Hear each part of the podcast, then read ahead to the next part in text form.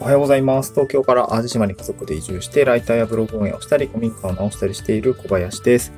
今日はちょっと地域おこし協力隊のお話をしたいなと思います。3年目の地域おこし協力隊のお仕事ですね。あの、自治体との関係性みたいな話をしたいなと思います。えーっと、ま、総務省の制度である地域おこし協力隊というお仕事をですね、えーまあ、自治体が運用していて、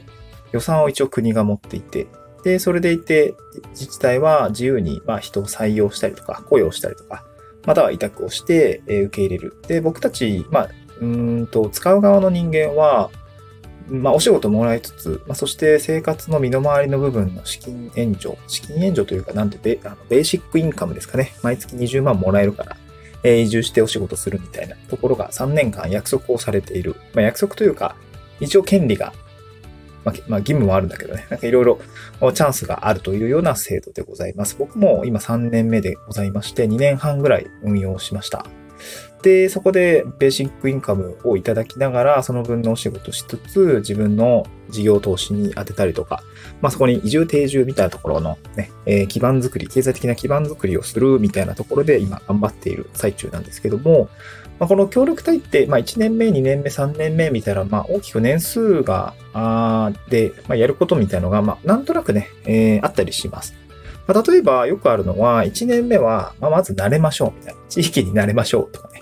うん、その場所での人間関係をゆっくりこうしっかり作ったりとか、えー本格的にね、活動するために、まあ、現地を知って、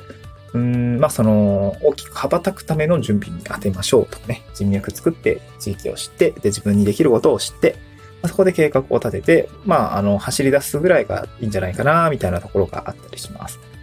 で、2年目はもう本格的にね、えー、がっつりと、まあ、や、や、その地域で必要なことだったり、自分がやりたいことっていうものに、まあ、コミットして、ガツンと、おことを進めていくような感じですかね。うん。で、3年目はどんな感じかっていうと、もちろん2年目飛躍した内容をさらに伸ばしていく、ようなこと、地域づくりだったりとか、自分の事業だったりとか、あの、そこまで持っていけたらいいかなと思うんですけど、で、あとは3年目となると、やっぱりこう、3年間で契約終了、雇用終了になりますので、3年後、卒退って言ったりするんですけど、卒業後の、えー、事業計画だったり、プランニングだったり、まあ生活ね、まあ移住定住が最終的にはこの国の制度上は、移住できるのか、あ、定住できるのかな、みたいなのがやっぱり気になっているわけですね。えー自治体のお偉いさんもですね、この子はその将来どうするの？みたいなところってやっぱり気になるわけですね。まあ、ある程度こう、協力隊で、まあ、あの、市役所だったり、自治体の中の人間の、まあ、内側の人間に近いような立場で、えー動いてるので、そのあたりは結構フランクに、なんで、まあ、そういう関係性があったりしますし、えー聞かれると思います。どうすんの？この先って聞かれると思います。で、僕も最近、あの、まあ、僕の場合は割とこう、月1回連絡が、連絡会があるんですけど、えーこういう事業が走ってますとか、個人事業主も、あの、忙しいんです、みたいな話をしているので、なんとなくこの子は、ああ、大丈夫そうかもしれないみたいなところは思われてるかもしれないんですけど、あの、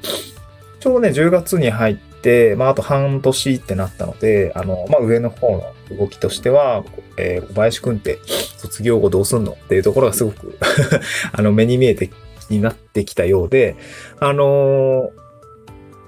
なんていうのかな、働いてる日と働いてない日の報告一あるんですよね。この日は協力隊の活動してますとかね。何しました？みたいな日報だったり、週報、週報、月報みたいなのがあったりするんですけど、その休みの期間何やってるか、えー個人事業主として何やってるかみたいなところもできれば、あの、フリー、フリーフォーマットでいいので共有してくださいねっていうところが、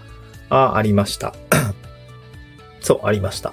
で、まあ、こういう報告ですね、えー、なんて言うんでしょう、受けまして、あの、まあ、個人事業主としてやっていくことをね、えー、こう事業、まあ、雇用主というか、あの、委託元にね、えー報告をする機会がありました。まあ、これがね、多分、うーん、今の担当者さんが、や、ずっとやってたのかなその地域おこし協力隊ってね、結構なんかヌルヌルしてる自治体もあるし、厳格になんかね、やってるところもあるんですよ。この辺は自治体によって全然違うんですけど、まあ、やっぱりね、さえー卒隊間近になると、この子大丈夫かなっていうね、すごく心配をしてくれるというようなお話ですね。まあ、だから、地域おこし協力隊って、その、多分3年目すごくよく見られているのかなと思います。自治体の人もそうだし、地域の人もそうだし、この子本当に大丈夫か、定住できんのかとかね、地域の人は特にすごく気にするかなと思います。うーん、なんかね、やっぱ3年で、うーん、まあ、頑張って、多分いろいろ思うところもあると思うんですよ。えー、うちの地域で頑張ってくれてありがとうねっていう話もあるし、その後どうなんのみたいな、言ったら、あの出てっちゃったら寂しいなってね。僕の知り合いの、まあ、新潟で協力でやってる柴田市の、まあ、上田さんっていう人が、人なんですけど、その子は、めちゃくちゃやっぱ地域に溶け込んで、仕事もやりつつ、地域の困りごとも、まあ、いろいろ受けたりして、非常に、まあ、市議会議員さんとかも、えー、やっぱりそのあたりは、えー、信頼厚くやっていて、もうなんか、彼はもう本当にすごい地域に馴染みきって、もう 家もね、えー、譲り受けたりとか めっちゃ立派な、めちゃくちゃでかい家をね、もう買っちゃって、あの、そこでね、地域としてやっていくっていう、そして、え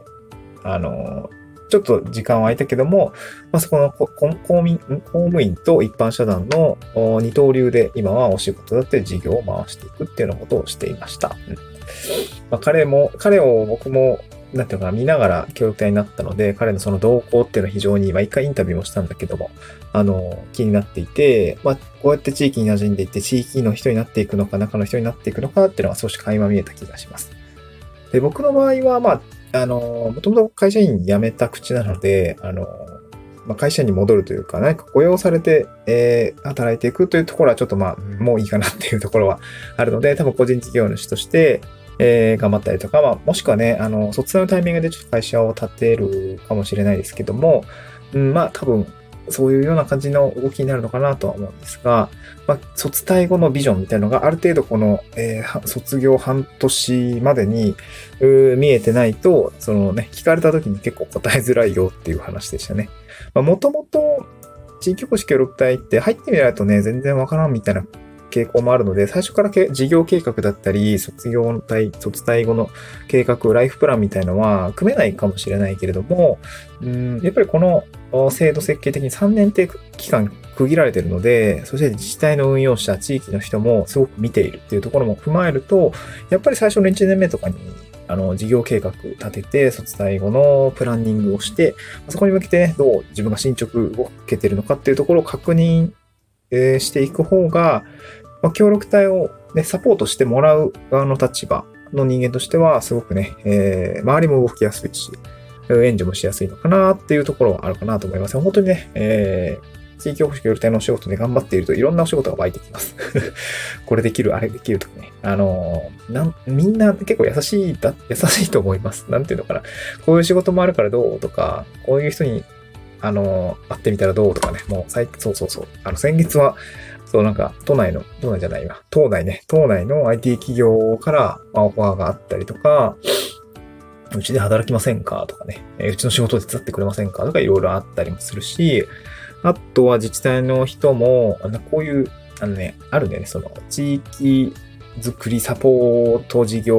の講師になりませんかとかね、地域創生力アドバイザーみたいな、になりませんか？借金が出るんでどうですか？みたいな、ね。そういうところを、あの、ご案内してくれたり、まあ、何かしらにつけて、こう、まあ、しっかりとお金のある、出るところがあるんだよ、みたいなところまで あの、教えてくれて、まあ、多分ありがたいんだろうなと思うんですよ。うん。まあ、僕自身個人事業主として、今自分の事業ですね、ライティングだったりとか、えクライアントワークの部分とかやってるので、まあ、その、どうだろうね、その、兼ね合いですよね。自分がそれを、の仕事をして、スケールアップできるのかっていうところ、あの、何が残るのかっていうところを意識した仕事今選んでる状況なんですけど、まあ、なかなかこうシビアになってきた。あの、最初の駆け出しの頃は、まあ来たもん全部拒まずやってたんですけど、もうさすがに手一杯になってきたので、あ外注も考えないといけないかなとかっていうところもあるし、まああとあれですよね、うーん、なんていうのかな。自分の看板でお仕事が取れて、それが次に活かせるポートフォリオになるだったりとか、影響力が得られるっていうところを結構もう打算的に考えてやらないといけないなというふうには思ってきた次第でございます。うんまあ、個人事業主、働き方ですね。地域オフィス協力隊もそうですけど、まあ、なかなかね、こう、個人で食っていくというのは、まあ、零細弱小中小企業じゃなくて中、中小事業者の自分からするとなかなかね、えー、シビアなとこではあるなというところが、まあ現実を見て、現実を帯びて、あの、来たなっていう話ですね。まあ前、ちょっと前回もお悩み会だったんですけど、今回もちょっとパッとしない状況でして、えー、恐縮なんですけども、そんな状況でございます。地域おこし協力隊を目指す方については、まあ僕の経験談だったりとか、えー、フリーランス、個人事業主をこれからやりたい人については、まあこういった放送がなんか参考になれば嬉しいです。はい。また次回の収録でお会いしましょう。バイバイ。